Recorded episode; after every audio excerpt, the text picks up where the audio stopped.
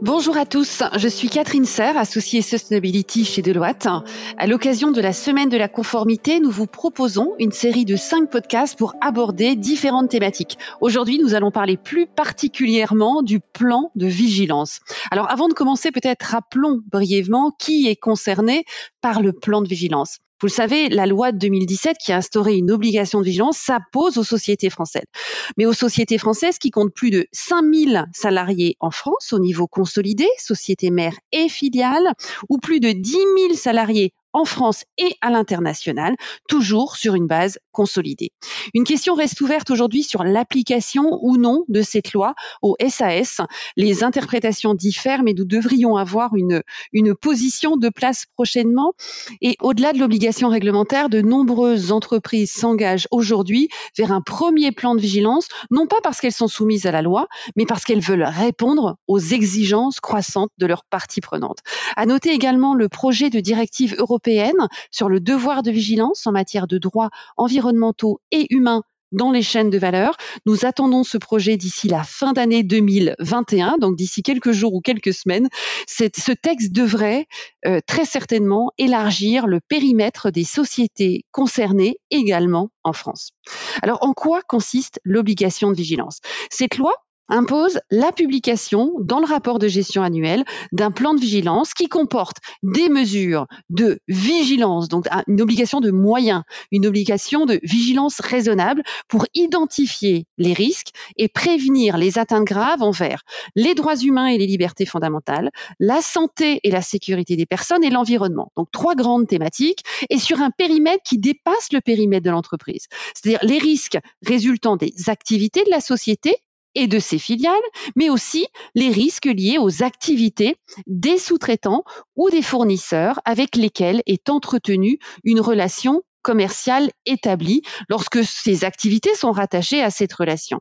Alors, le terme de relation commerciale établie n'est pas du tout explicite dans le texte. Pour répondre aux attentes des parties prenantes, ce qu'il faut intégrer, c'est ce besoin d'aller au-delà, bien sûr, des fournisseurs de rang 1, en ciblant notamment les filières à risque sur l'ensemble de la chaîne de valeur. Le plan de vigilance, il comporte cinq grandes rubriques, toutes obligatoires. La première rubrique, c'est la cartographie des risques. C'est le point de départ de votre plan de vigilance. Il est destiné à identifier, analyser, hiérarchiser les risques qui résultent des activités donc des sociétés mères ou de d'ordre et de leurs sous-traitants et de leurs fournisseurs. Donc ici, on fait vraiment référence à la matérialité d'impact, donc l'impact de l'entreprise sur son écosystème, et non l'impact financier, non l'impact euh, effectivement de la matérialité financière. Donc première dimension, point de départ, carte des risques. Seconde dimension, quelles réponses ont été apportées par l'entreprise pour répondre à ces risques? Quelles actions ont été entamées pour prévenir ou atténuer les risques d'atteinte grave aux droits humains et à l'environnement? Parmi ces actions sont attendues des procédures d'évaluation régulière de la situation des filiales, des sous-traitants et des fournisseurs. Donc pour cela, des audits sociaux et environnementaux sont à réaliser à tous les niveaux de la chaîne de valeur. Quatrième dispositif attendu, le mécanisme d'alerte, qui doit permettre aux fournisseurs, à la société civile, aux ONG, aux actionnaires, aux autres partenaires de signaler tout risque ou fait d'atteinte grave, euh, à nouveau, à l'environnement, à la santé et sécurité des personnes ou aux droits humains. Ce dispositif, et c'est la cinquième exigence, il doit être opérationnel. Et pour être opérationnel, il faut être à même de mesurer son efficacité. Donc ça suppose de mettre en place des indicateurs, des indicateurs de moyens, mais aussi des indicateurs d'impact et des objectifs, bien sûr, pour répondre aux exigences croissantes des parties prenantes internes et externes. Donc cinq dimensions clés et une question qui nous est souvent posée par nos clients, c'est les risques finalement pour vos entreprises.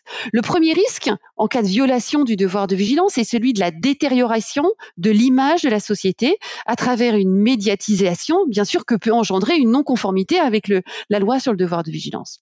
Mais il existe également des risques juridiques à prendre en compte lors de l'élaboration des mesures de vigilance. D'une part, la société, si elle n'a pas mis en œuvre des mesures de correction, peut recevoir une injonction sous instreinte de la part du tribunal en vue de la mise en place d'un plan de vigilance, de sa publication ou de la mise en œuvre de ce plan dans un délai de trois mois à compter de la mise en demeure euh, expirée. D'autre part, la société peut voir sa responsabilité civile engagée en cas de violation de son devoir de vigilance.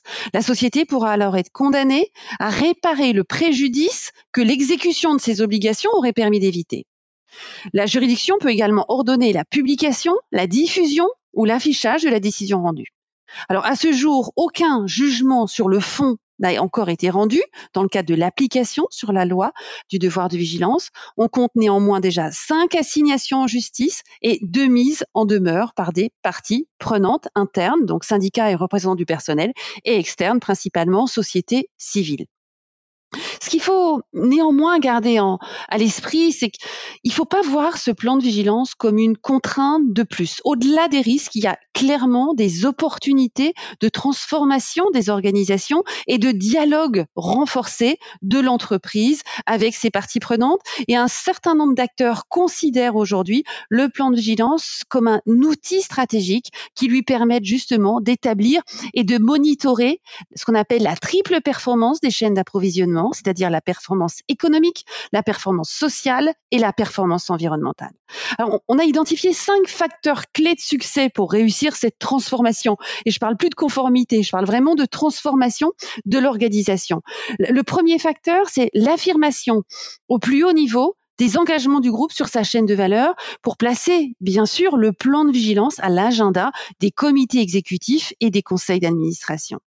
Second facteur clé de succès, c'est d'intégrer les exigences de cartographie des chaînes de production, de traçabilité des fournisseurs au projet de transformation digitale, car un des principaux enjeux de l'application du plan de vigilance reste la maîtrise de la donnée et la traçabilité des informations relatives aux fournisseurs sur l'ensemble de la chaîne de valeur et qui requiert bien évidemment des investissements, qui requiert des outils, qui requiert de l'intelligence artificielle, de la blockchain pour être à même d'avoir, de disposer au niveau du groupe, au niveau du donneur d'ordre, d'informations fiables sur sa chaîne de valeur et une maîtrise bien évidemment de ces différents acteurs. Troisième facteur clé de succès, c'est le système de management des risques qui doit être complété d'une cartographie ou de plusieurs cartographies relatives aux droits humains, à la santé, à la sécurité des personnes et à l'environnement. Donc il faut bien sûr cibler les pays, les partenaires commerciaux, les opérations, les fonctions les plus à risque, ainsi que les droits et les groupes de parties prenantes les plus susceptibles d'être touchés. Quatrième, euh, quatrième facteur de succès, c'est bien sûr la co-construction d'une stratégie d'approvisionnement responsable par catégorie d'achat à risque, une stratégie qui soit pilotée par la direction des achats en partenariat avec les différents métiers et les différentes fonctions au niveau du groupe et au niveau des filiales. Et le cinquième facteur clé de succès, c'est bien sûr la confiance, c'est-à-dire c'est l'enjeu de mobiliser toutes les parties prenantes externes dans la construction, dans le monitoring du plan de vigilance en réfléchissant ensemble à la construction de solutions alternatives. Je suis absolument convaincue que les entreprises françaises disposent aujourd'hui d'une longueur d'avance, qu'elles disposent de tous les atouts pour transformer leur futur plan de vigilance en levier de performance et d'innovation de leur fonction achat. Et à l'horizon 2021, l'enjeu n'est plus de répéter les modèles existants, mais véritablement de placer le plan de vigilance à la hauteur des engagements économiques, sociaux et environnementaux des entreprises, notamment des engagements climatiques, et ce, en partenariat avec l'ensemble des parties prenantes internes et externes. Merci à tous pour votre écoute et à très bientôt.